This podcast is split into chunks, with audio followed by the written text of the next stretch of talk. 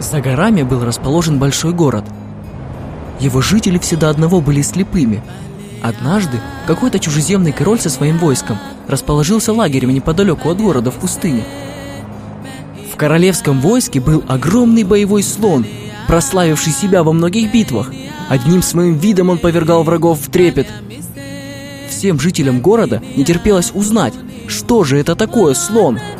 И несколько слепцов поспешили к королевскому стану, чтобы выполнить эту задачу.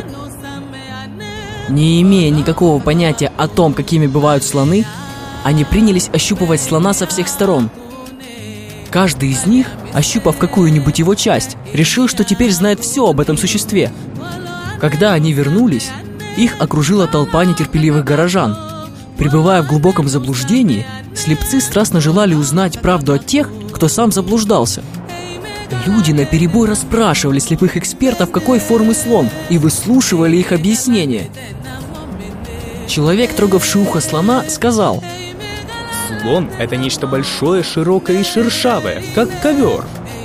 Но тот, кто ощупал хобот, ответил У меня есть о нем подлинные сведения. Он похож на прямую пустотелую трубу, страшную и разрушительную.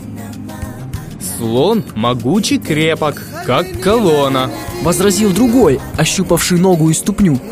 Каждый из них ощупал только одну из многих частей животного. Каждый воспринял его ошибочно. Они не могли умом охватить всего. Знания не бывает спутником слепцов. Все они что-то додумали о нем, но были одинаково далеки от истины. Созданное умом не ведает о божественном.